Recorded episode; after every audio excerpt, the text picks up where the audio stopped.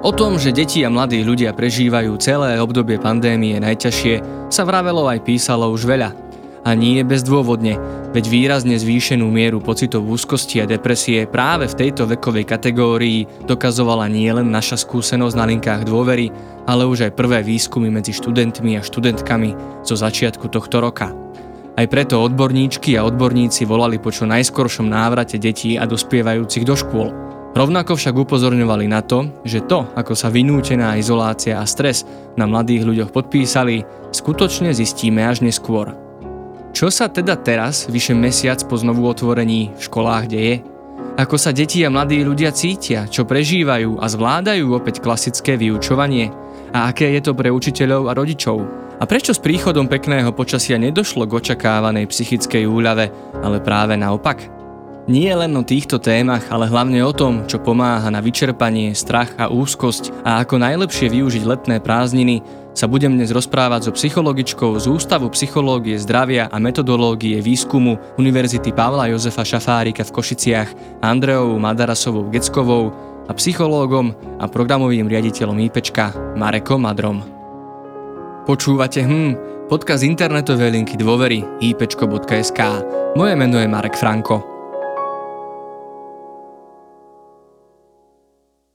Tak ja ešte raz v našom podcaste vítam profesorku Andreu Madarasovú Geckovú. Dobrý deň, vitajte. Dobrý deň. A doktora Mareka Madra, PhD. Marek, ahoj. Dobrý deň, ahoj. tak začnem asi vami, pani profesorka. Ja som čítal aj nejaký váš rozhovor asi spred dvoch, troch mesiacov, kde ste upozorňovali na to, čo všetko sa môže stať, alebo čo sa už deje vlastne, keď sú deti už takmer rok mimo škôl, vlastne izolované v domácnostiach, mimo rovesníkov, mimo štandardného vyučovacieho procesu. A teda čo sa už vie, že sa deje, čo už máte spraviť, čo už sa ukazuje a zároveň čo sa všetko môže stať, keď prídu do škôl. Znelo to vtedy dosť tak, nazvime to dramaticky, hovorili ste až o 20% detí, ktoré môžu mať rôzne psychické ťažkosti, Potvrdzuje sa to, keď už teraz sú tie školy už vyše mesiaca asi otvorené? Aké máte správy? Potvrdzuje sa toto, že naozaj až 20% detí zažíva nejaké ťažkosti? A ja nechcem hovoriť o percentách a o číslach, pretože neviem o tom, že by niekto systematicky e, skúmal, e, overoval, aký je výskyt čoho. My máme len veľmi zlomkové informácie z malinkých prieskumov, a tam sú tie čísla vysoké, alebo máme informácie z ambulancií pedopsychiatrov a tam sú tie čísla priam dvojnásobné a bavíme sa, a to už sme sa bavili počas pandémie o, o nejakých tisícoch detí, ktoré vyžadovali starostlivosť pedopsychiatrov. A to ešte stále bude len tá prvá vlna, lebo ak by ste dneska išli za pedopsychiatrom a povedali, že vaše dieťa má vážne problémy, ale vážne v zmysle, že má myšlienky na samovraždu, tak je dosť možné, že by ste dostali termín o mesiac a u klinického psychológa o dva mesiace. To znamená, ten dojazd v tých tých detí, ktoré majú potreby, môže byť ešte 2-3 mesiace a ešte mnohé z nich ani o tú pomoc nepožiadajú. Plus máme Určite, to je ako rána na istotu, že máme mnohé rodiny, v ktorých kvôli tomu, že boli uzavreté, rodičia prišli o prácu, boli v jednom priestore, ktorý na to nebol určený, lebo ako nevyberali ste si byty na to, aby tam 4 ľudia, alebo 5, alebo 6, alebo 8 existovali. Takže tam vzniklo napätie, jak sa s tým napätím vysporiadali. A bežali sme to je ako keď ste v zápase, takže zápasili sme rok a pol o život, aby, aby sme to nejak zvládli, aby sme to nejak ako prežili. A to, čo nám to spravilo všetkým, to si budeme postupne uvedomovať. A tie dopady budú vlastne akože prebiehať až po tej fáze u lekárov, ktorí boli v prvej línii, u učiteľov, ktorí išli dvojnásobnú záťaž, u detí, ktoré o niečo prišli, u dospievajúcich, pre ktoré to mohlo byť ťažké. Proste toto dosnievanie bude určite dlhšie. My, my teraz máme akutnú fázu, potom otvorili sa školy a nejak sme do toho behli. Niektorí lepšie, niektorí horšie, niektorí s lepšou prípravou, niektorí s horšou prípravou niektorých učiteľom, ktorí boli schopní byť natoľko veľkorysí a povedať, nejdem zachraňovať tento školský rok, idem využiť ten mesiac na to, aby sme čo najviac spracovali alebo otvorili spracovanie tých vecí, alebo u iných zase naopak, že s takouto vervou, že a teraz to vrátime úplne do tých presne kolají a plačia tú rýchlosť a to dobiehanie, ktoré je ešte väčším tlakom.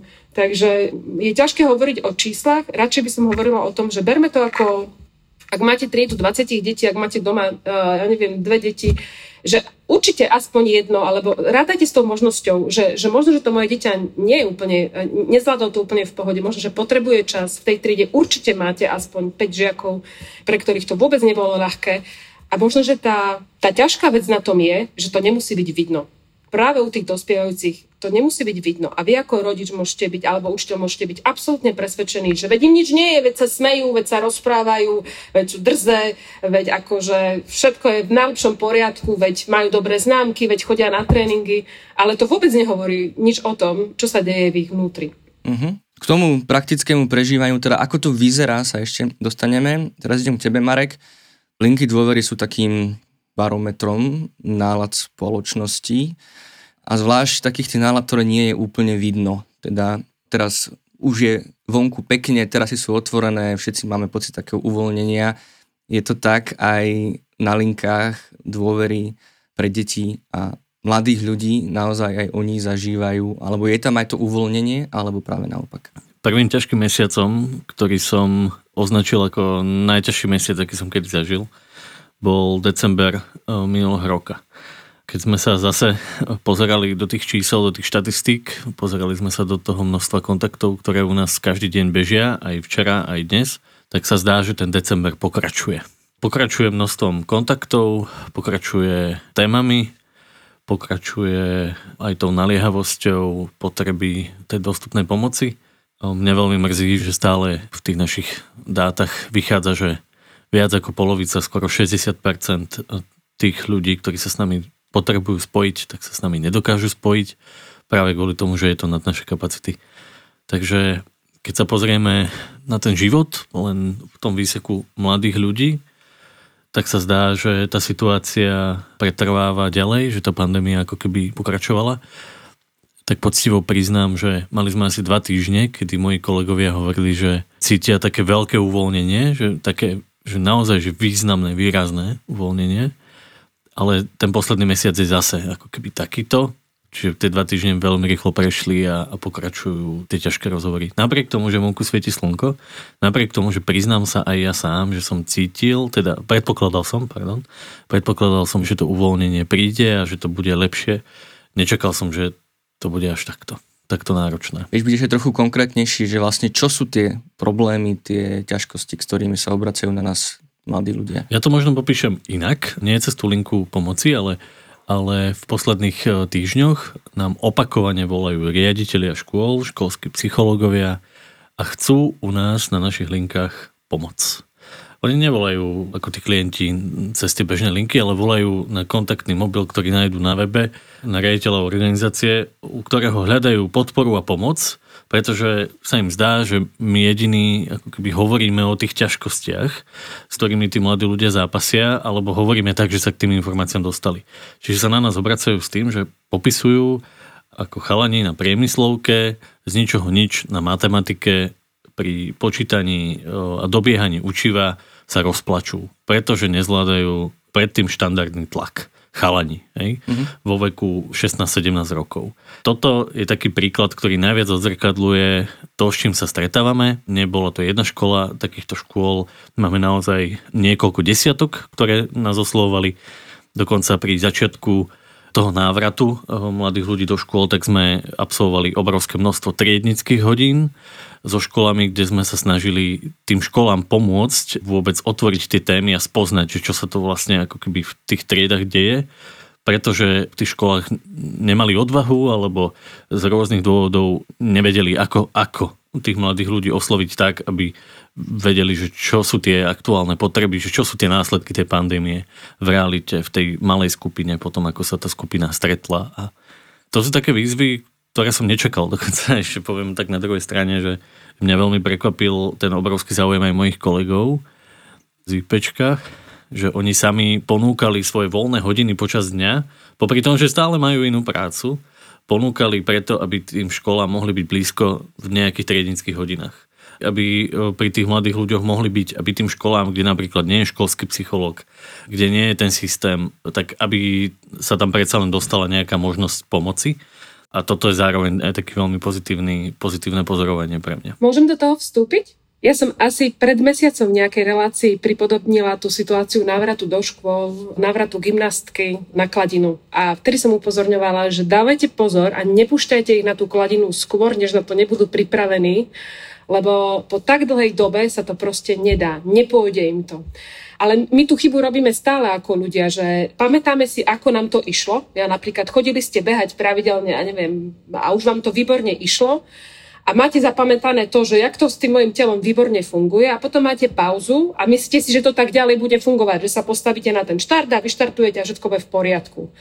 Iba, že to telo sa celé vzbúri, lebo ako na toto nie je trénované, na toto nie je pripravené. Jednak ako v hlave na to nie je pripravené a jednak aj to telo fakt na to nie je pripravené. Srdce vám ide vyskočiť z hrude, dých neviete lapiť a stojíte každých 100 metrov a máte pocit, o toto už nikdy nedám. Akože tým som úplne stratil schopnosť behať a takto to už bude navždy, lebo to potrebuje trpezlivosť, kým sa to celé vráti.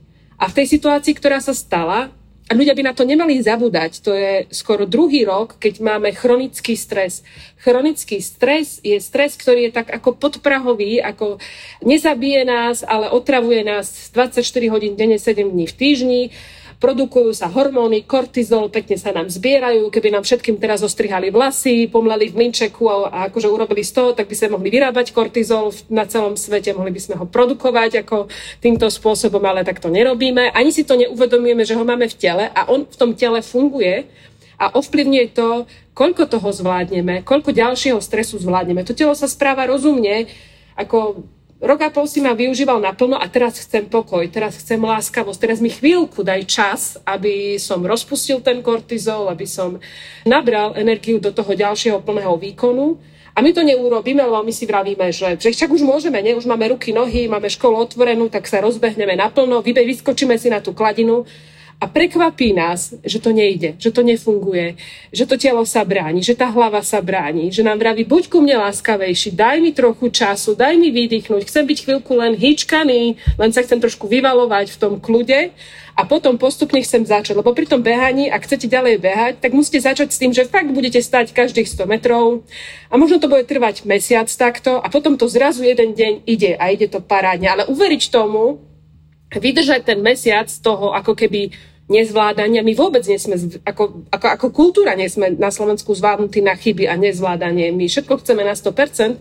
A teraz je to obdobie, keď máme byť k sebe láskaví a povedať si, pôjde to každý deň o trošku lepšie. Každý deň o trošku lepšie a o trošku lepšie a o trošku lepšie a možno niekedy v septembri, v oktobri už budeme pripravení ísť na plný výkon, ak budeme k sebe láskaví, ak sa zase nezlomíme, nevyčerpáme, nedoženieme k tomu. Takže mňa neprekvapuje ten chlapec, ktorý sa rozplakal. Ja sa divím, že ich neplače viac. Ja si myslím, že doma ich plače oveľa viac, ako sa ich rozplače tam. Ten, ktorý sa rozplakal v tej triede, je víťaz turnaja v podstate, lebo ten už to dal vonku, ten už s tým niečo robí, ten učiteľ už videl slzy a už pochopil, aha, oni síce vyzerajú, že to dávajú, ale možno musím spomaliť, možno, že musím to akože nejakým spôsobom riešiť. Lebo ja poznám aj riaditeľov, ktorí ako úplne sebavedomo tvrdia, že nie, u nás sú všetci šikovní a všetci to zvládajú. A mne je z toho smutno, lebo táto správa ide tým všetkým. To znamená tých 5 alebo 10, pre ktorí si už uvedomujú, že ich to na nich veľa, tak dostanú spätnú správu, že sú asi chybní, že asi v nich je chyba, že to teda nedávajú. Ale pritom by mali počuť správu, ak vám to teraz nejde, ak sa vám nedarí, pokoj, pokoj, zachovať pokoj. Ono to pôjde, akože nikto neprišiel o polovičku mozgu, všetko tam je, jak tam bolo. Len sa tie dráhy musia zase vychodiť a to sa robí tým, že sa po nich chodí, to znamená pokoj. Všetci sa vrátime späť do toho normálu, len to chce nejaký čas a ako pomalšie kroky možno, ale, ale pravidelne. Zase to, to, to, to chce, že, že poďme na tom pracovať, ale v dávkach, ktoré sú primerané. Pri tom behaní vás proste to srdce a dých zastaví. Mm-hmm. Začne vás pichať v bruchu, neviete sa nadýchnuť a srdce vám ide vyskočiť v hrude, takže proste musíte zastať a musíte s tým niečo robiť. Bohužiaľ, pri tých psychických výkonoch toto nemáme. Teda máme, ale ono to vyzerá ako panika, úzkosť, depresia. A nemáme tendenciu to pripísať tomu, že len to teraz príliš tlačíš, príliš to mhm. silíš a potrebuješ si to nadávkovať rozumným spôsobom. Ja nehovorím, že prestať to robiť, nadávkovať, byť k sebe láskavejší, to je to kričanie. Proste mm-hmm. príbehu tomu hneď rozumieme a pri našej hlave tomu ako si nerozumieme.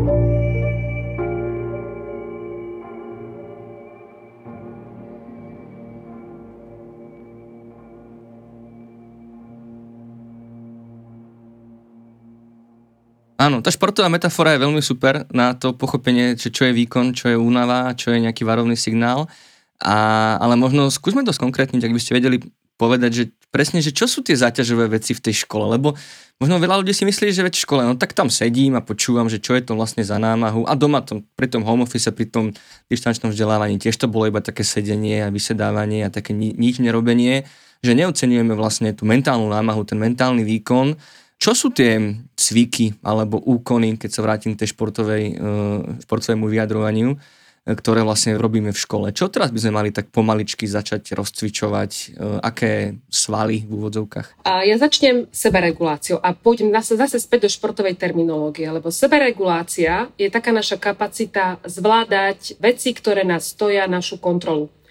Sú veci, ktoré robíme úplne bez toho, aby sme museli akokoľvek míňať tú svoju sebereguláciu, smiať sa s priateľmi, pozrieť si dobrý film. K tomu vás nikto nemusí nútiť, tam sedíte sám od seba, dokonca vás to nabíja, takáto aktivita. Ale my máme aj také aktivity, pri ktorých fakt musíme tú takú ako keby vnútornú disciplínu a, a vykonať nejakú akože námahu, že naozaj pri tom zostanem.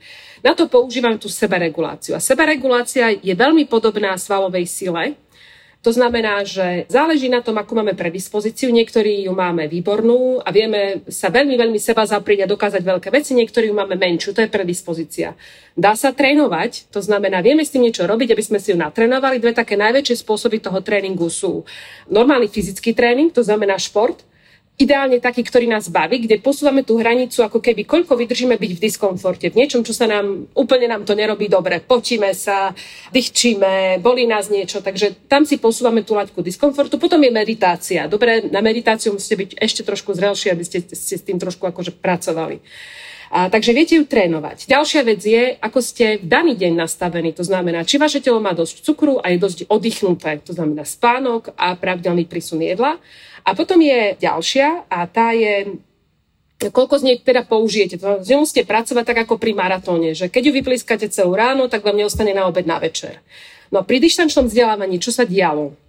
Stáli zhruba o hodinu neskôr, ako by normálne museli vstávať niektoré o hodinu a pol, zapli počítač a spali ďalej, lebo sa to dalo. Lebo sa to pri mnohých hodinách dá. Alebo teda dávali pozor, ale v pohodlí svojho posteli, v pyžame, bez úprav, vieš, nikto ich nevidel, vypnuté kamery, klasika žánru, ako málo detí si teda tie kamery zapínalo takto prežili menší počet hodín. Ani jeden z nich nemal plný počet hodín, potom mali nejaké domáce úlohy a tí, ktorí už sa potom vedeli napojiť na kamarátov, tak akože mali kamarátov, ale, ale v podstate ani cesta do školy, zo školy, umývanie zubov, ranejkovanie, upratovanie za sebou, či mám všetko, čo mám so sebou, či som naskočil na spra- nič z toho tam nebolo. Takže my sme z tých habituálnych, ako keby, ja, ne, ja nepoviem stresory, to sú vlastne len aktivity, ktoré vyžadujú nejakú našu koncentráciu, nejakú našu aktivitu. To sa nedialo.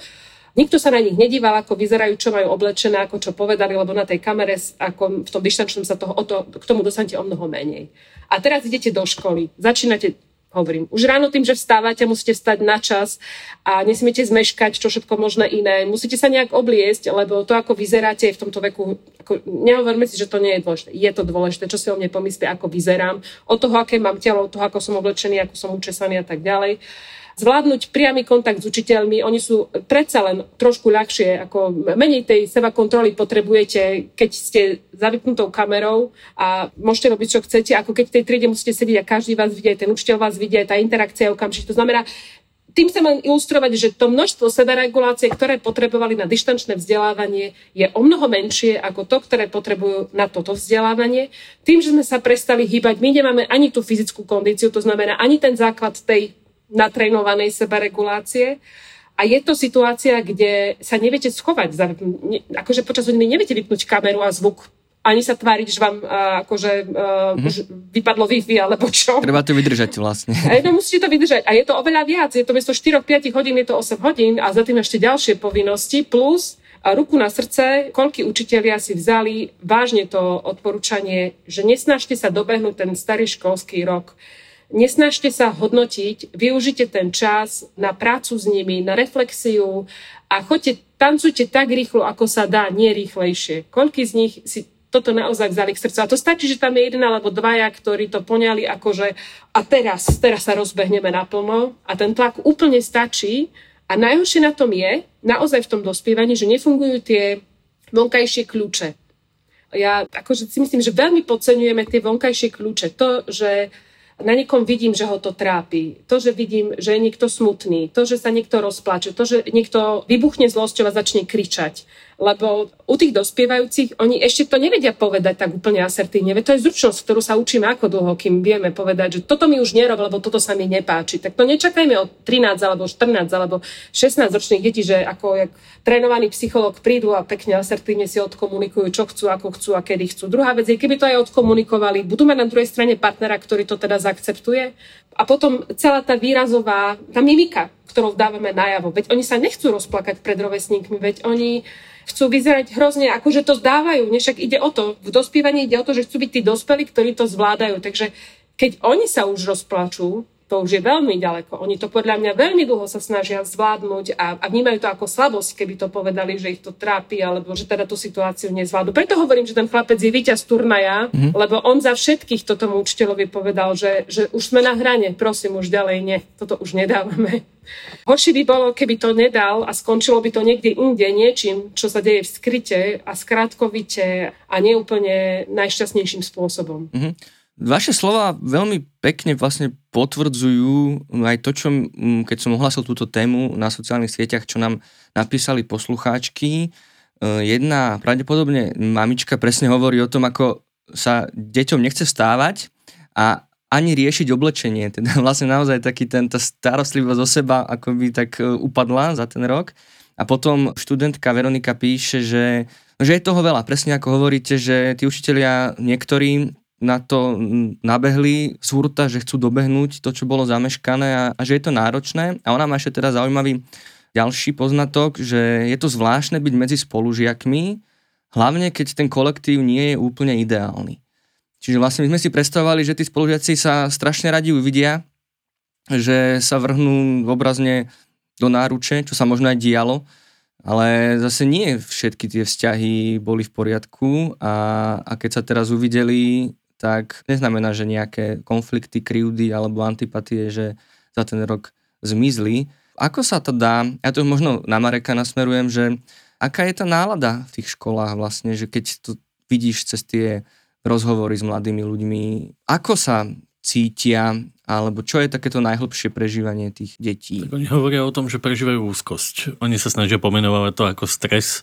Keď ideme hlbšie v tých rozhovoroch, tak je to skôr strach. Hovoria o nervozite, hovoria o neistote, hovoria... Dokonca niektorí priznávajú apatiu, že im to vlastne akože začalo byť jedno, dokonca, že si všimajú, že, že im je jedno veci, na ktorých im predtým záležalo.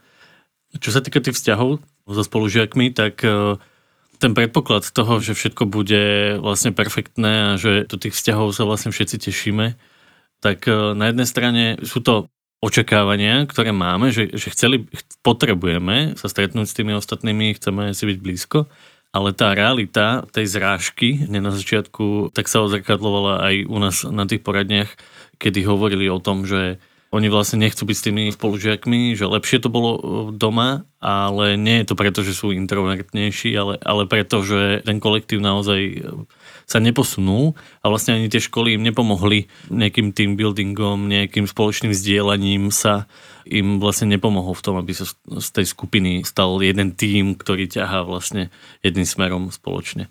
Tá tímovosť je pre mňa ako keby v tom kľúčová, lebo tá trieda musí byť tým, keďže spoločne prechádzajú tými aktivitami, prechádzajú spoločne, vlastne ako keby stále sú v tej jednej bežeckej dráhe spoločne, tak musia jednoducho kontrolovať aj toho posledného, ktorý beží najpomalšie, ale všimajú si aj toho najrýchlejšieho. A to, že kto je najpomalší a kto je najrýchlejší sa prehlbilo oveľa viac. Tá priepasť sa zväčšila. Vybavuje sa mi teraz jeden príbeh jedného dievčaťa, ktoré úplne e, popisovalo to, že ona jednoducho nechce byť v tom týme s tou triedou a že chce inú triedu, chce iný tým. A ešte teraz e, tak uvažujem, najmä v posledných dňoch sa hovorilo o viacerých tragédiách, chybách detí vo veku asi 13 rokov, či už hovoríme o, o nejakých fotkách na kolajniciach, e, kvôli ktorým teda zomreli dve 13-ročné dievčatá, alebo hovoríme o chalanovi, ktorý sa e, utopil nedaleko o ďalších nezvestných deťoch, ktoré proste ušli z domu práve v tom veku 13 rokov. My sme tak premyšľali nad tým, o čom to je a my dlhodobo upozorňujeme na to, že naozaj ten vek tých 13-14 rokov je, je najcitlivejší, vtedy sú najzraniteľnejší, vtedy ale zároveň majú najmenej skúseností na to, ako odolávať tlaku, ako sa seba regulovať, to čo teraz Andrea tak dobre o, popisovala. Byť súčasťou tej skupiny, byť súčasťou toho týmu, aj keď je to škola, trieda alebo aj skupin, partia a zároveň je v tom aj ten prvok byť sám sebou a ukázať tú svoju vlastnú inakosť, tak toto sa v tom veku proste všetko mieša. A keď si predstavíte, že ste prežili nejaké veľmi náročné obdobie, s ktorým vlastne naozaj ste si nevedeli dať rady a zároveň ste nevedeli nejakým spôsobom ovplyvniť to dianie, tak toto sa podpisuje napríklad na, na tej plačlivosti, zvýšenej emocionalite alebo práve naopak zvýšenej apatii. Ako u koho? Toto je to, čo asi vidíme v tých triedach, to, čo vidíme v tých príbehoch detí, najmä na tom, na tom druhom stupni základnej školy.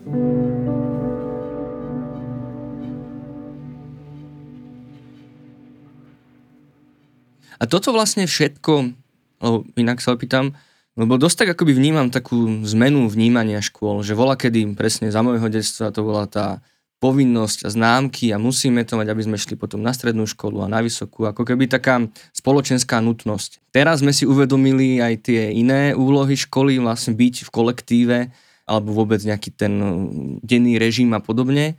A toto, čo nám chýba, je naozaj len to, čo len vzniklo len tým, že sme neboli v dennom, dennom kontakte v tej škole, nemali sme ten denný režim, neboli sme v kontakte s tými rovesníkmi, že to je vlastne to tajomstvo tej školy, že len tam byť, alebo je tam ešte niečo viacej, čo nie, možno ešte stále si neuvedomujeme a teraz to práve len, vidno.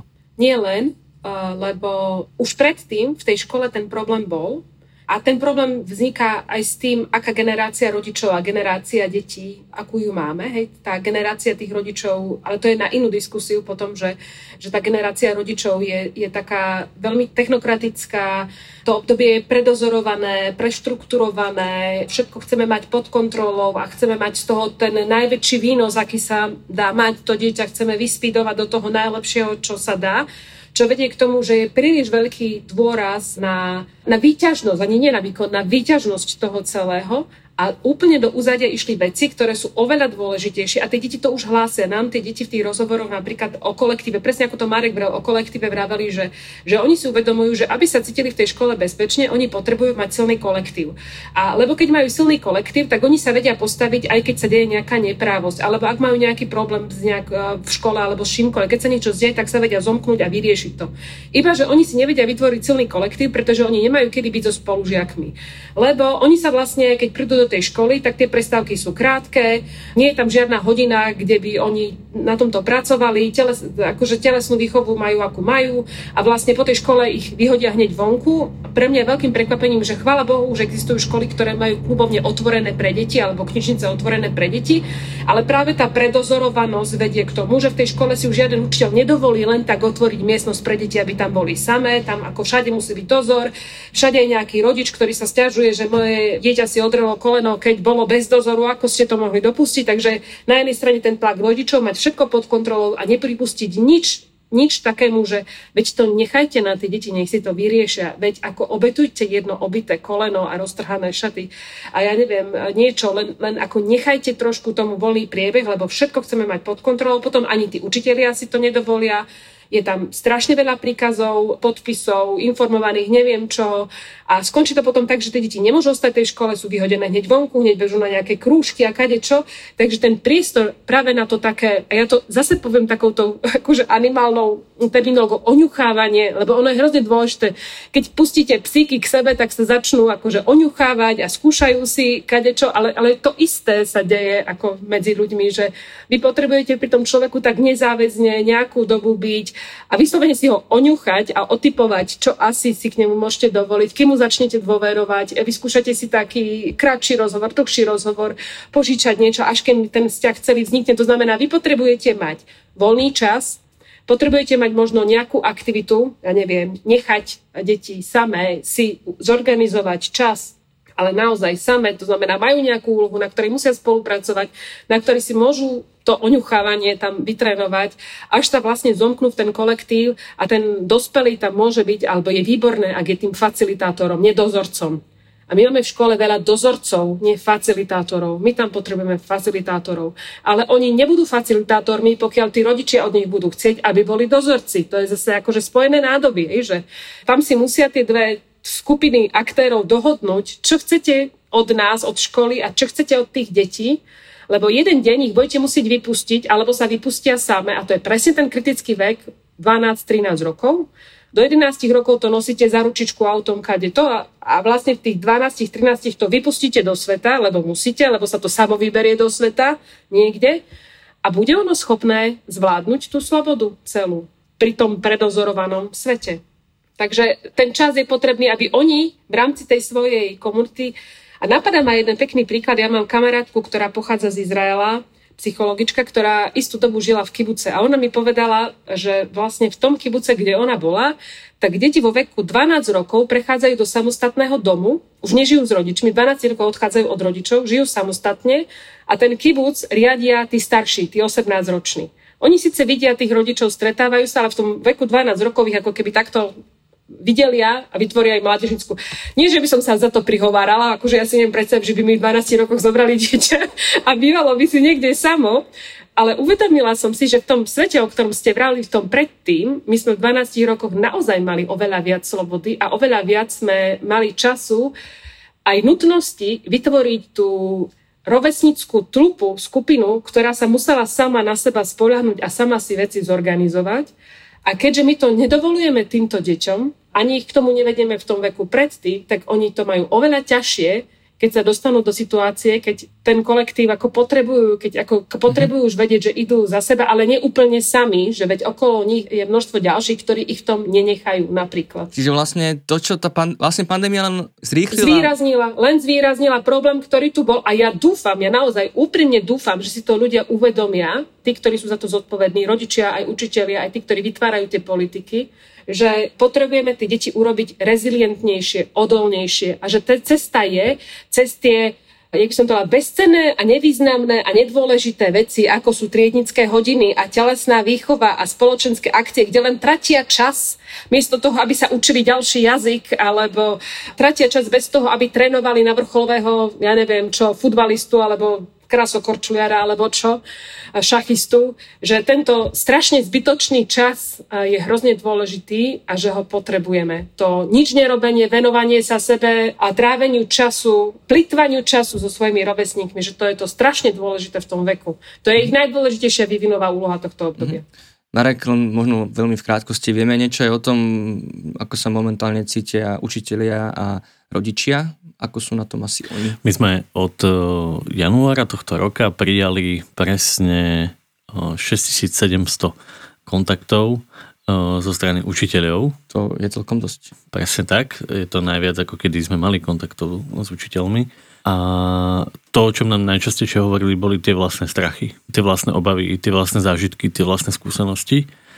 Niektorí sa rozprávali aj, že ako to vyzerá u nich v tých triedach ale najčastejšie nás naozaj kontaktovali s tými vlastnými príbehmi, s tým vlastným prežívaním. Čo sa týka rodičov, tak tam mám takú trošku akoby zahmlenú, nemám úplne predstavu o tom, že ako to aktuálne vyzerá v tých našich rodinách, pretože rodičia majú pocit, aspoň sa to tak zdá, že naozaj sa máme všetci lepšie, že na toto sme vlastne všetci čakali a nech už to nejako dobojujeme. Čiže keď to mám tak úplne zjednodušiť, nie sú to úplne presné veci, ale takýto je môj pocit z toho, čo počúvam od, od mojich kolegov.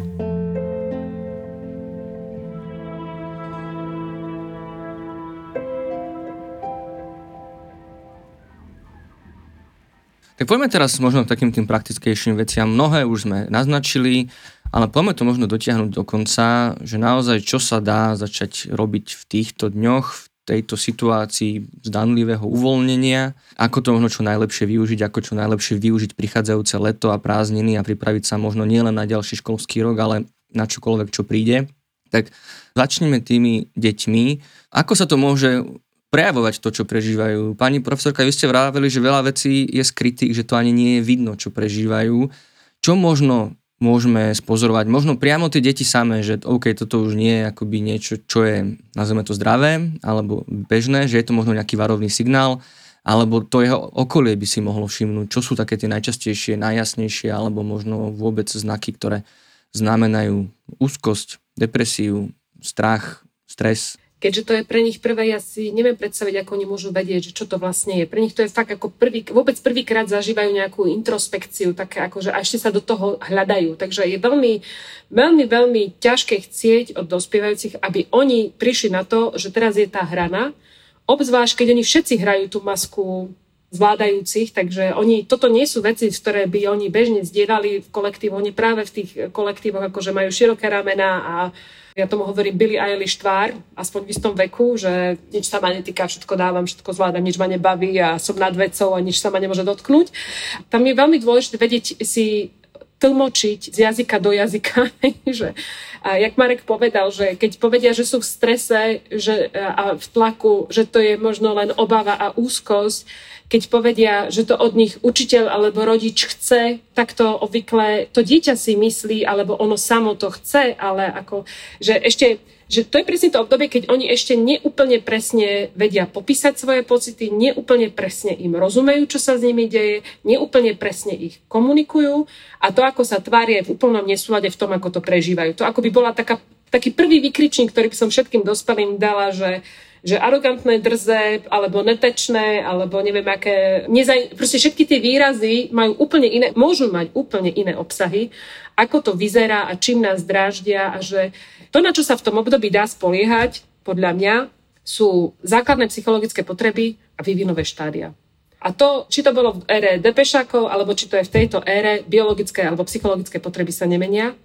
To znamená, žiadne dieťa nikdy, podľa mňa nikdy v ére ľudstva nebude chcieť byť nepriputané, žiadne nebude chcieť byť samé, žiadne nie je také, ktoré by mu nechybali rovesníci, ak to hovorí problém niekde inde je, žiadne nebude nezvedavé, ani jedno nebude chcieť byť také, že nechce nič v živote dosiahnuť to si treba proste vrátiť späť a neuveriť tomu, že existujú deti, ktoré nechcú uspieť, nechcú byť úspešné. Neexistujú deti, ktoré by, alebo dospievajúci, ktorí by nechceli byť milovaní.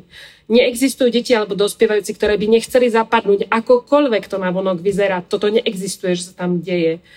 A v tom vývinovom štádiu takisto neexistuje človek, ktorý by preskočil štádia vývinové, to znamená, ktoré by ono môže odložiť, a môže ju odsúvať a tlačiť pred sebou, ale ona bude klopať na dvere. Tá potreba vedieť, kto som, kam patrím, na čo mám, nemám, alebo ktorá je moja cesta, to proste v tomto období bude prebiehať, nech by to vyzeralo akokoľvek. Ak toto viete, tak iným spôsobom budete čítať ich výroky a tváre a na to sa môžete spoláhnuť. Rovnako ako napríklad potreba niečoho, čo ma presahuje. Je tam či chodí do kostola, nechodí do kostola. Oni v tej chvíli hľadajú niečo väčšie, niečo, k čomu sa môžu... Oni ho cítia a potrebujú to v tom živote mať niečo úžasné, nádherné. A teraz si predstavte našu komunitu, ktorá, alebo ten diskurs, ktorý je plný frflania, nič nemá zmysel, nič nás nepresahuje, nie je tu nič väčšie, nie je tu nič úžasné. Ako, jak to majú s tou potrebou oni si vyriešiť? Takže u tých mladých by som povedala, že ak je to pre nich veľmi ťažké, nech nikdy nezabudnú, že nie sú sami. Nie sú sami. Ten svet je plný ľudí, ktorí sú ochotní, pripravení im pomôcť a trpezliví zvládnuť, aj keď budú hrozne, hrozne nepríjemní. Moja dcera mi raz napísala jedno nádherné význanie, a pritom ona je taký ťažší oriešok a povedala mi, mami, ďakujem, že u teba nikdy nevadí. Ona proste vie, že ja to ustojím, keď bude hrozne protivná, môže byť hrozne protivná. Mne to povedal jeden kolega raz, že ja viem, že na teba môžem kričať, lebo ty to ustojíš. A toto, akože oni by mali uveriť, že na tom svete sú ľudia, ktorým bude stať za to, že ustoja aj ich najhoršiu možnú tvár, ktorú majú aj najväčšiu blbosť, ktorú povedia, aj to najhoršie, čo sa im v hlave deje, od toho sú ľudia a vždycky budú takí strážni anieli, ktorí ich zoberú aj s tým všetkým, len im musia prísť zaklopať na dvere. A či to bude IPčko, či to bude niekto v ich blízkosti, kto je taký, a či to bude až 25. v poradí, ktorého oslovia, ale jeden taký tam určite pre nich je pripravený. Mm-hmm. A nech im to príde malicherné, zbytočné, pokiaľ ich to trápi, proste nech to mm-hmm. hľadajú.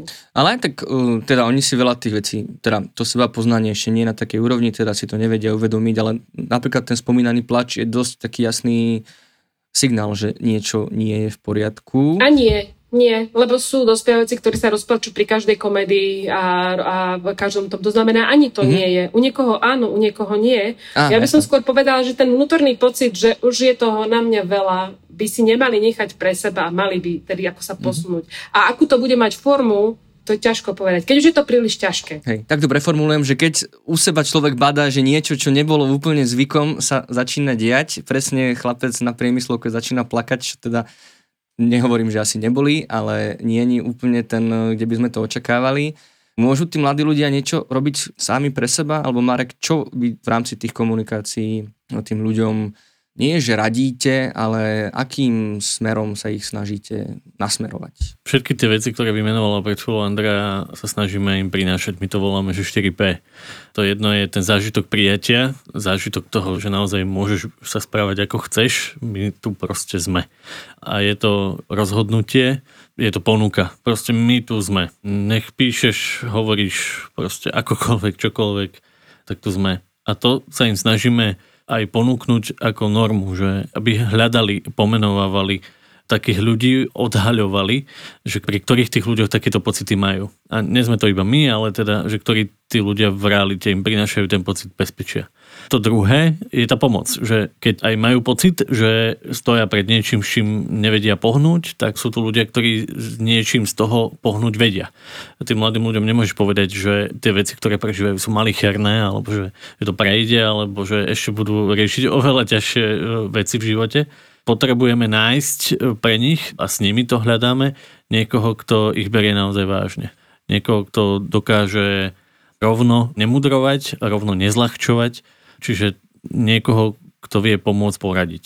Potom je tam ako keby taký ten vlastný životný priestor, hej, že kde a ako sa cítim ja sám sebou. Že kým vlastne som, že čo ma vlastne naozaj teší, že pri kom mám tie pocity, že toto je super. Pretože s tými pozitívnymi pocitmi prichádza ten pocit bezpečia, ktorý som už pred chvíľkou spomínal. Keď sa s niekým cítime dobre, príjemne, aj nás to samých kotví, samých v sebe. Hej? Že nie je to len o tom, že niekto iný je super, ale že vlastne aj my niečo robíme. My sa nejakým spôsobom správame k tomu druhému človeku, keď uh, máme možnosť zažívať ten pocit bezpečia. A to posledné je motivácia k uh, odvahe naozaj aj robiť nejaké kroky k tomu, nezostávať ako keby v tom, že niečo sa mi deje, presahuje ma to, je to väčšie ako ja, nenachádzam nikoho alebo nič také, čo, kde prežívam to bezpečné prostredie. Jednoducho inými slovami snažíme sa im ukazovať, že riešiť problémy, stať pred problémami a riešiť ich a robiť niečo preto, aby sa tie problémy zmenili, aj to je výzva, ktorú majú v rukách že oni niečo môžu urobiť, niečo môžu ovplyvniť s tým, ako sa majú. Toto je pre mňa veľmi dôležité. My sa snažíme ponúkať tú anonymnú pomoc, e, dokonca keď sme v minulosti x rokov dozadu sa pýtali, že čo potrebujú preto, aby navštívili psychologa v škole napríklad, alebo psychologa v nejakom regionálnom centre, tak pre nich je najdôležitejšie to, aby sa to nedozvedeli rodičia. Aby mohli byť e, anonimní, aby mohli rozprávať o tých veciach niekým, kto nepotrebuje písať popri tom tie papiere všetky. A kto nepotrebuje tie papiere ukazovať potom rodičom. Toto zdá sa mi, je aj taká úloha, ktorú my pre nich ako spoločnosť môžeme urobiť. Teraz napríklad veľa aj s politikmi rozprávame o tom, že, že ten poradenský systém musí priniesť inováciu v tej podobe anonimných, rozšírených anonimných možností na pomoc. Čiže tá pandémia nám to ukázala, je to príležitosť, my im naozaj s tým môžeme pomôcť. Je to úplne prirodzené, že nechceme, aby celý svet vedel o tom, čo my prežívame. A keď takúto možnosť máme my dospelí, tak potom prečo ju nedáme tým, ktorí sú v tejto oblasti tí najzraniteľnejší a, a tú potrebu vnímajú najviac. Mm-hmm. Čiže opäť nebyť tými dozorcami, ktorí strážia a kontrolujú, ale... ale s prievodcami. S prievodcami. Mm-hmm. Ja si myslím, že bežný človek si ani neuvedomuje, jak veľmi je tá legislatíva zväzujúca pre poskytovanie pomoci tým mladým. Že koľko je tam... Uh, ja rozumiem tomu, že napríklad rodičia môžu mať taký ten pocit, veď predsa ja chcem rozhodnúť a chcem byť pri tom a chcem dovoliť alebo nedovoliť, ale on vzniká z takej tej základnej nedôvery. Ja sa priznám, ja som jeden z tých rodičov, ktorý odmietol dať globálny súhlas na škole a ja viem presne, prečo som ho nedala, pretože som mala dieťa v, s pani učiteľkou, ktorá ako nám ani len tú základnú informáciu nedávala, takže bola na prvom stupni, takže najprv bola z mojej strany niekoľkokrát veľmi vážne narušená dôvera k tej škole, až potom som ja povedala, že no, no tak ne, už nedám generálny súhlas a potom uh, zase keď sa to zlepšilo, už to bolo lepšie, ale na druhej strane je to vlastne o tom budovaní hej, tej dôvery o, o tých informačných kanáloch. Ak by fungovali v poriadku, tak mi príde hrozne až smiešne, že mne EduPage hlási, či moje dieťa bolo alebo nebolo na obeda, kedy vstúpilo a vystúpilo zo školy. Ja som si musela vypnúť to celé pípanie, lebo mi to vadí v tej mojej predstave o tom, ako mám k svoje dieťa vychovávať k samostatnosti. No nie tým, že mu budem kontrolovať príchody, odchody a či si vzalo, nevzalo obed a kde bolo. Ja predsa chcem, aby bolo samostatné a zodpovedné za seba. A v tých službách je to ešte ťažšie, lebo ak to dieťa má potrebu, ono nestretne školského psychologa na chodbe a nemôže si s ním len tak sadnúť. Aj ten školský psychológ je zviazaný tým, že on potrebuje predtým súhlas jedného rodiča, súhlas druhého rodiča, trvá to neviem ako dlho a potom to musí s tým urobiť zápis a kvôli tomu, no proste je tam toľko tých prekážok, že vlastne takéto normálne, komunitné, nakoniec, akože čo sa nakoniec stane je, že tam, kde máme garanciu, že je nejaké vzdelanie, tréning, dohľad a profesionalita,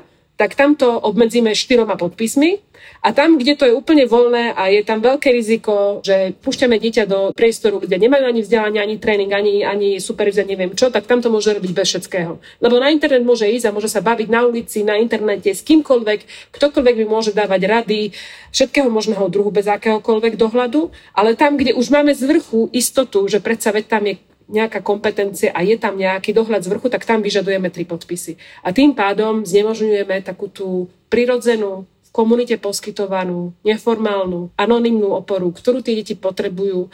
Z obavy pred neviem čím, pretože v tomto veku sú v drvivej väčšine, vlastne oni len potrebujú ako keby facilitovať ten svoj vývin. Len uistiť koľkokrát, že to je v poriadku. Len nasmerovať niekde na pomoc a toto my akože dáme za tie mreže niekde do sklenenej veže ďaleko a ešte vlastne každú návštevu odsajchujeme, to znamená zapíšeme do dokladov na celý život. Nepríde mi to ako rozumný spôsob poskytovania pomoci dospievajúcim deťom a mládeži. Mm, jasne, to určite nie. Tu sa teda bavíme o školských psychológoch. Ale aj o CPPčkách, aký, akejkoľvek. Akože žiaden psychológ nemôže s vašim dieťaťom rozprávať ani urobiť test a vôbec nič, pokiaľ neprejde týmto formalizovaným spôsobom. Čiže mne pritom napadá, že to vlastne prenáša ohromnú dávku zodpovednosti na pedagógov priamo. Ten učiteľ je tým deťom aj vždy bol najbližšie. A jediný možno, ktorý môže poskytovať tú neformálnu pomoc v podstate. Ak na ňu má čas, lebo zase pozrieme sa na to, či on má na to vytvorený priestor pri tých nárokoch, ktoré tam sú, nárokoch zo strany školského systému alebo vzdelávacieho programu a nárokoch vyvinutých rodičmi na druhej strane. Mm-hmm tak možno čo sa dá poradiť zamestnancom na školách, čo si môžu všímať, čo sú tie varovné znaky, že niečo sa deje? A ako možno nastaviť ak ešte nebol za ten mesiac, tak možno prispôsobiť ten vzdelávací proces e, najlepšie tým momentálnym potrebám detí a mladých ľudí. Už máme len dva, vlastne dva alebo tri týždne a ak e, doháňajú ten školský rok a testujú, tak ja si tak ako v hlave uvedomujem, že pravdepodobne tam je asi taká objednávka, musí to byť, takže jediné, čo viem k tomu povedať je, že využiť všetok ten čas, ktorý môžu pustiť z toho testovania a skúšania a dobiehania na sebereflexiu, na, na takú, nie, nie sebereflexiu, na reflexiu v tej skupine. To znamená presne na také, byť s tými žiakmi a možno, že si aj pozvať niekoho zvonku na to, aby trošku stimuloval tú reflexiu, lebo podľa mňa sa k žiadnemu rastu, niečo sa nám stalo všetkým. Môžeme to odignorovať a nie je to len jak taký balvan, ono nás to niekde dobehne. Niektorých to zlomilo, takže to musia riešiť. Proste už sú niekde starostlivosti, budú starostlivosti, musia to riešiť. Ale je tam ešte veľká skupina, ktorá si môže, buď si to len tak akože odignoruje, alebo to môže použiť na rast. Ale ten rast nie je možný, pokiaľ tam predtým nie je reflexia. A tá reflexia tam nebude, pokiaľ k nej nebude priestor. Ten priestor sa dá vytvoriť tak, že dáte ľudí dokopy a nejakým spôsobom tam facilitujete tú diskusiu a ošetríte to, čo sa v tej diskusii udeje. Lebo vy môžete facilitovať a nechať si ich pozraňovať sa navzájom, alebo môžete facilitovať a môžete ošetriť to, čo sa tam deje a môžete to využiť na posilnenie každého jedného, aj celého týmu ako takého a hlavne môžete pre mňa po tomto období bolo akože veľmi dôležité napríklad povedať si, o čo sme prišli a urobiť tomu smútenie. Prišli sme o stužkovú, prišli sme o neviem čo a normálne si to ako v sebe odsmutiť, že áno, vadí nám to, nie že nám je to jedno, vadí, ak nám to vadí, tak nám to vadí, ak nám je to jedno, je nám to jedno, ak nás to teší, super, tak sa nad tým potešme, ale urobme za tým čiaru, neťahajme si to do ďalšieho obdobia. Ak sa niečo stalo v tej komunikácii medzi tým, tak poďme si to tu vyriešiť a urobme za tým čiaru, aby sme čo najmenej z tej záťaže si dovliekli do prázdnin, lebo však cez prázdniny si chceme oddychnúť, chceme ako keby už prestať s tým kortizolom a začať s tými endorfínmi, nie? A tie endorfíny tam sa s tými kortizolom moc akože nelúbia, takže niečo s tým musíme urobiť, robiť si priestor na endorfíny a v septembri začať čo s najľahšou záťažou na chrbte. Takže koľko priestoru máte, toľko skúste obetovať tej reflexii a tej práci s tým, čo sa im stalo, čo na tom bolo dobré, čo na tom bolo zlé, čo vieme vylepšiť do ďalšieho roku, čo sa im páčilo, čo sa im nepáčilo, čo sa im stalo, čo sa im nestalo, čo s tým môžu urobiť, čo s tým môžeme urobiť. A ak sa na to necítia, nech klopú na dver a nájdu niekoho, kto to vie, kto to dokáže, kto, kto vie s tými deckami, kto ich vie facilitovať k tomu celému, kto to vie ošetriť. Lebo to je to najdôležitejšie, čo im teraz môžu dať, čím môžu pracovať. A im to dá možno také nasmerovanie do toho ďalšieho školského roka. Lebo zase tá pandémia zo sebou priniesla nám tie deti v tých rozhovoroch napríklad povedali, že je super, že sú učiteľia dosiahnutelní lebo sú dosiahnutelní cez EduPage, lebo si zrazu začínajú písať cez ten EduPage a že teda im môžu napísať a oni im odpíšu a tak ďalej. Ale zase pre toho učiteľa tiež nemusí byť úplná sranda toto robiť o 9. o 10. večer, takže si to môže chcieť nastaviť, ale a nemusí to byť dobre pre každého. Takže to je taký ten čas. Tak mi povedzte, čo z toho bolo dobré a čo si máme zachovať a čo bolo zlé a čo si nemáme zachovať. Proste to je výborný čas na rast. Čo z toho vieme použiť na rast.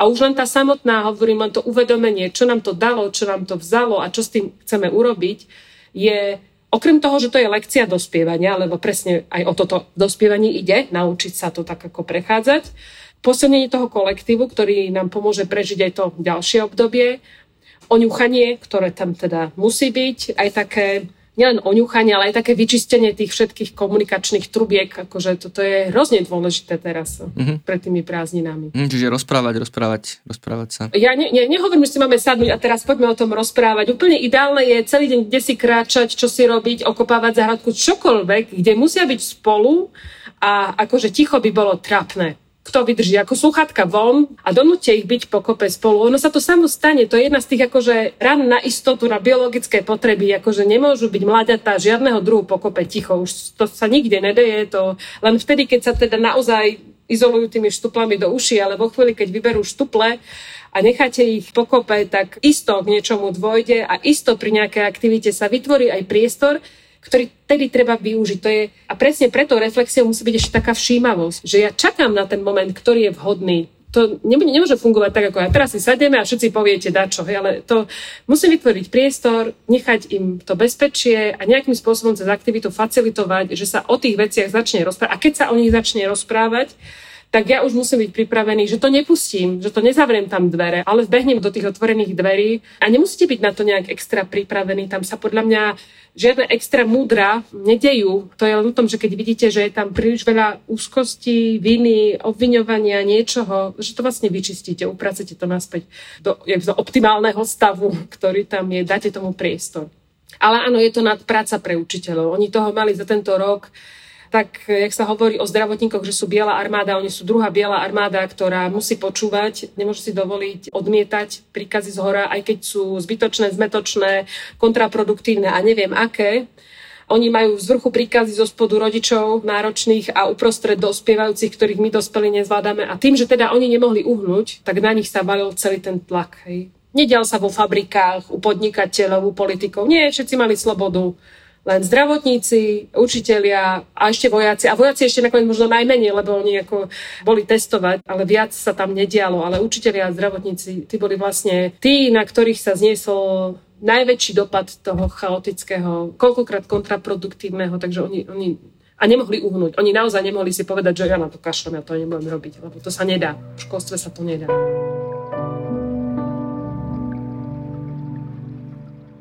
A čo by sa možno dalo poradiť rodičom? Ja keď teda Marek hovoril si, že akože o nich až tak veľa správ nemáme, na druhej strane viem si predstaviť, že tie, toto, čo hovoríme, môže úplne pekne sa v tom nájsť aj dospelý človek. aj rodič, ktorý možno bol naozaj celý rok na home office, teraz sa musel vrátiť do kancelárie a Čiže mu to tam nie je príjemné, tiež nie je zvyknutý na to ráno stávať, tiež uh, už sa mu nechcelo obliekať, alebo neviem, proste presne všetky tieto veci. Takže možno do tých rodín, čo môžeme robiť v rodinách, aby sme, možno aj seba, ale zároveň hlavne tie deti a mladých ľudí si všímali, ošetrili, aby sme vlastne prekonali toto, čo sa nám tu deje. Mám takú jednoduchú odpoveď a to je tešiť sa z veci, ktoré máme, naozaj upraviť pozornosť na to, čo sa darí, na to, čo si užívame, zase čo nám prináša zároveň ten bezpečia. Podľa mňa tá aplikácia je naozaj ako keby veľmi, veľmi možná aj vhodná. Pri rodičoch mám ale ešte jednu takú špeciálnu prozbu, aby si všímali tie zmeny tých detí. Že keď vidia, že predtým tie deti boli veselé, alebo že ich bavili niektoré oblasti, niektoré veci, a teraz ich prestali baviť, tak aby hľadali, aby sa pýtali, aby ponúkli seba, že oni, oni jednoducho sú tu, aby vytvorili pre tie deti bezpečie, ale zároveň tí rodičia takisto potrebujú zažívať ten pocit úspechu, zažiť to, že v čom sú dobrí, počuť to niekde Čiže tá moja rada bola, že aby si tí rodičia pýtali od detí takú tú pozitívnu spätnú väzbu, aby si pýtali to, že čo robia dobre, čo ich tak ako keby teší. Aby aj tie pozitívne inputy v tej rodine, aby to nebolo len o riešení tých problémov a potom následne o tej kontrole, ale aby to bolo aj o tej vzájomnej radosti, aj o tom, že si dokážeme povedať aj tie pekné veci.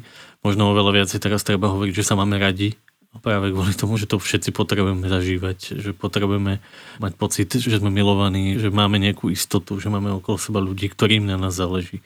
A platí to aj pre rodičov, aj pre manželov, aj pre celú tú spoločnosť práve kvôli tomu, aby sme získali tú odolnosť do tých ďalších období, ktoré nás čakajú. Možno tretia vlna pandémie, možno, možno ešte by som povedal, chodite sa zaočkovať. Možno, že ešte ti skočím do toho. My máme v rodine takú tradíciu, máme vianočnú, keďže na Vianoce máme vždy veľa času a u nás sa veľa kreslí, tak vždy na konci roka si kreslíme, my tomu hovoríme vyšňovník, akože z anglického, že, vyš, že, že stromček želaní. A začalo to v takom veku, keď oni boli ešte menší a naozaj im išlo o kreslenie iba, tak ich to bavilo, že vždy sme kúpili obrovský papier a plní to tri funkcie. Reflexiu, kotvenie pozitívnych vecí a uvedomenie. A my do toho stromčeka začíname tým, že si každý na papier akože napíše alebo nakreslí, čo sa mu za uplynulý rok páčilo a čo sa mu nepáčilo. Mne ako rodičov by to dalo taký ako keby pohľad na to, že uf, že čo tam je. Väčšinou je tam toho nepáčilo, je veľmi málo a, a to páčilo, akože boli tam rôzne veci. Ale bolo to super na to, že sme si povedali, že sme si ukotvili, že predsa len v tom roku, ktorý ako vyzeral prázdny, bolo toľko vecí, ktoré sa nám páčilo. Tým, že sme to dávali potom dokopy, tak zrazu si každý na niečo ešte spomenul a, každým rokom sa naučili toho vymenovať viac a viac toho, čo sa im páčilo, aj pomenovať toho, čo sa im nepáčilo. A potom ideme na ten, ako, e, niekedy je to strom, niekedy je to veľryba, teraz každý rok je to o tom, raz to je slon, všeličo, to je vlastne veľká nejaká, nejaký obrys, do ktorého si každý môže nakresliť, čo si plánuje na budúci rok. Čo by chcel? Čo by si tak chcel na budúci rok, aby sa stalo, aby sa udialo? A tiež to tak, akože od začiatku boli, na začiatku to bolo málo, teraz je pomaly nám, nechyb, nám chýba akože miesto v tom celom. A potom o rok ho zvesíme a začíname tým, že pozeráme, že čo sa splnilo. Ja neviem, ako je to možné, ale je veľmi málo želaní, ktoré sa nám nesplnia z toho celého. A niekedy to máme úplne, že bizarné, akože nápady, to, to, to bolo dovolené, úplne, že dovolené.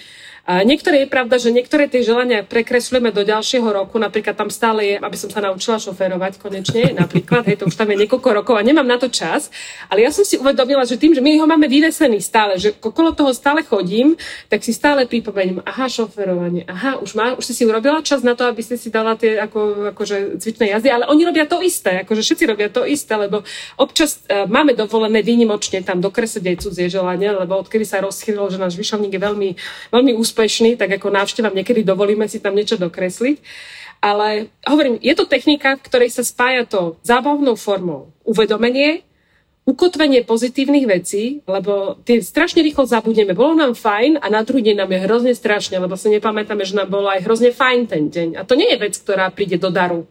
Šťastie nie je niečo, čo máte geneticky dané. To je niečo, na čom pracujete práve tým, že si uvedomujete, keď ste šťastní, že ste šťastní a že tomu nedovolíte uletieť ako motýlovi, ale že si ho chvíľku na tej dlani podržíte to šťastie a si ho pripomínate, že bolo mi výborne, bolo mi výborne, toho motýla si musíte v tej hlave trošku držať a nenechať ho, nevyhnať ho hneď z hlavy, keď tam bol. A potom je to také, ako že ja keď neviem, čo chcem, tak ako môžem mať radosť, keď to dostanem? keď ani neviem, čo chcem. A ako sa mám k tomu, čo chcem dostať, keď ani neviem, čo chcem. Ale vo chvíli, keď začnete pracovať s tým, že tiež nenecháte tie nápady bláznivé vidieť kolibriky v mojom prípade a podobne uletieť, ale ich máte v hlave, on ten deň niekedy príde a vtedy si poviete, Ježiš Mária, veď kolibriky, veď to som strašne chcela. To bolo také, akože tak nenormálny nápad vidieť kolibriky, akože vo veku 6 rokov. Ja som ich fakt mala na dlani, ja som mala kolibriky na dlani pred troma rokmi, mám 50. Takže dlho mi vydržal ten sen. Ale to je vec, ktorá sa dá urobiť aj po tej pandémii. Povedať si, už je ten marazmus za nami, tak poďme si povedať, čo nám to dalo, čo nám to vzalo a povedzme si, čo v tom druhom, ďalšom roku bez pandémie chceme a dať si nejaký čas napríklad na konci tých Vianoc, či sa to naozaj podarilo. Tie rodiny mohli prísť o prácu, o byt, ja neviem o čo všetko možné, rozísť sa, nedostať sa na školu, na ktorú chceli, alebo naopak dostať sa niekde, stiahovať sa. Proste tých vecí môže byť hrozne veľa a môžu si povedať, a tak dobre, je to dobré, alebo je to dobré, alebo nejaké to je. A čo chceme do Vianoc? A čo chceme na ďalší rok? A potom si skontrolovať, či ten vyšňovník aj u vás bude fungovať, ak funguje u nás. U nás naozaj ako, začína byť taký, že si k nemu chodia aj cudzí prikreslovať kvôli jeho povesti. Len je pravidlo, Nesmie sa tam písať, musí sa tam kresliť a myslím si, že nejaké čary v tom budú, že sa to musí kresliť a nesmie sa to písať. Možno aj kvôli tomu, že potom o rok si občas nevieme spomenúť, čo to, čo to malo byť. Hey, možno to bude to tajomstvo. Ale určite to znie ako dobrý nápad, ale ja sa teraz ospravedlňujem, že to ešte trošku stiahnem do možno takého že negatívneho, pretože nevieme, čo príde, už sú správy, ktoré akože, že, no ešte nás tá pandémia môže, nie že potrápiť, ale ešte tu teda chvíľku môže byť Zároveň blíži sa leto, tak záverečná otázka pre vás oboch. Kľudne môžete veľmi stručne, veľmi konkrétne, veľmi priamo, ale teda, že ako by bolo najlepšie, aby deti, mladí ľudia, ale aj rodiny a učitelia strávili to leto, či má zmysel nejaké doučovanie alebo nejaký ten, neviem, akože nejaká tá snaha o dobiehanie učiva. A možno, ako si už Marek ty naznačil, vlastne zvyšovať tú vlastnú rezilienciu. Ako sa pripraviť um, na čokoľvek, čo príde? Čo najviac toho, čo nás teší, čo najviac toho, čo nás baví, čo najviac nudy. V tom veku je dôležité čo najviac radosti. Naozaj takého toho oddychu. To je veľmi dôležité teraz, aby naozaj sme si všetci to prijali, lebo tak ako sme hovorili aj na začiatku, že potrebujeme sa nechávať opečovávať, tak na to môžeme využiť tie prázdniny, lebo je to naozaj taký prirodzený priestor na to, aby sme proste zažívali menej toho tlaku a zároveň boli schopní načerpať takej normálnej ľudskej sily. Možno sa povzbudzovali viac k tomu byť spolu, a zažívať veci, ktoré sme počas toho roku nemohli. Čiže ja by som chcel dopriať taký psychický hedonizmus na všetkým. A ja sa opýtam, že prečo to neurobíme, hej? že prečo to niektorí ľudia neurobia, uh-huh. že nie sú k sebe láskaví, nedoprajú si tú radosť a to tešenie a snažia sa, budú sa možno, že snažiť počas tých prázdnin dobehnúť alebo dochytiť niečo a ono je to obvykle kvôli tomu, že prežívame úzkosť, hej, že prežívame napríklad rodičovskú úzkosť, že ak to neurobím, tak moje dieťa neúspeje, nedosiahne, neviem, čo sa nezdeje. Aj to dieťa to robí, hej, akože ono povie, že to, uh, ono si myslí, že ak nepôjde na 200 a nebude sa tlačiť cez tú hranu, tak nedosiahne niečo. A tam v pozadí ale je taká jednak základná nedôvera v seba v svoje dieťa, a možno, že to je také momentum pre tých rodičov. Vážne tým svojim deťom tak neveríte, že ich musíte tak veľmi tlačiť a organizovať, že v nich je niečo pozitívne, lebo na úvod tomu dieťaťu musíte hrozne veriť, že to v ňom je a vytriskne to tak, ako rastliny vyrastú na jar a vykvitnú a dajú plody, keby ste robili, čo ste robili. Drvivá väčšina z nich to spraví. Žiadne dieťa neustrne na nočníku, žiadne dieťa ne, sa, každé dieťa sa naučí jesť s príborom a každé jedno drvivá väčšina, drvivá väčšina z nich to dá, tak prečo to vaše by toto nemalo zvládnuť? Hej, že tam ono sa díva do vašich očí, do rodičovských očí a vidí v nich buď dôveru alebo nedôveru. Ja si to stále hovorím, keď ma pochytí rodičovská úzkosť, že tvoje cery sa na teba pozerajú a chcú tam vidieť tú vieru, že ty im veríš, že to dajú, tak nemôžu tam vidieť strach a úzkosť, hej? tak to je dôvera. Ale tá dôvera sa spája spolu so schopnosťou príjmať, akceptovať. Hej? Ak si poviete, že moje dieťa bude neurochirurg a do toho ho tlačíte celý čas, tak to je hneď na začatí ako keby také nepriatie toho, čo to dieťa bude mať na cest, za cestu. Hej, ako ja ako rodič predsa mu nemôžem vystavať diálnicu a tlačiť ho do nej. Ja ho musím nechať ísť svojou cestou, lebo na jeho ceste bude šťastné, ale to je o tom príjmaní, že, že možno sa nedostane na gymnázium. A je to tragédia? Je to skutočne tragédia, pokiaľ to je jeho cesta? Ako ja môžem ho dotlačiť na to gymnázium, môžem ho dotlačiť do nejakej role, do ktorej nechce, ale ak to není jeho osud, tak tam proste nebude, nestane sa to. Takže v tej dobe, keď sa snažíme mať všetko pod kontrolou, všetko zorganizované, všetko ako veríme, že všetko sa dá nejakým spôsobom urobiť, mi chýba trošku takej tej pokornej dôvery, že, veci sa dejú tak, ako sa majú a, a dobrým smerom a to, či, či to je alebo dobre, niekedy uvidíme až neskôr, to znamená, je to treba prijať. Ja zvyknem hovoriť, že nikdy sa mi nemohlo stať nič lepšie ako to, že sa mi nepodarilo to, čo som chcela, ale prišla som na to až neskôr, že vlastne to, keď som niečo hrozne chcela a nedostala som to, bolo to najlepšie, čo sa mi v živote mohlo stať. A možno vďaka tomu mám tú dôveru a tú schopnosť byť v niektorých veciach akože viac prijímajúca, ale je to to čaro toho rodičovania niekedy ako dôverovať svojim deťom, že to zvládnu a u tých detí dôverovať, že aj oni to zvládnu, zvládnu prísť požiadať o pomoc, ak ju budú potrebovať, zvládnu, aj keď je to to, čo sa im zdá, je hrozne ťažké, zvládnu to. Tam určite je všetko nachystané, niekde pri nich je cesta a ľudia a všetko je tam v darčekovom balení, len to musia rozpoznať, keď to tam bude. A keď to nerozpoznajú na prvý krát, ono to tam bude aj na druhý krát, aj na tretí krát, aj na štvrtý krát, len musia byť na to ako keby otvorení tej dôvere a tomu príjmaniu. A potom si môžu užiť aj prázdniny, lebo tie dva mesiace prázdnin sú skutočne na to, aby si oddychli. Nie na to, aby predbehli niekoho 2 cm.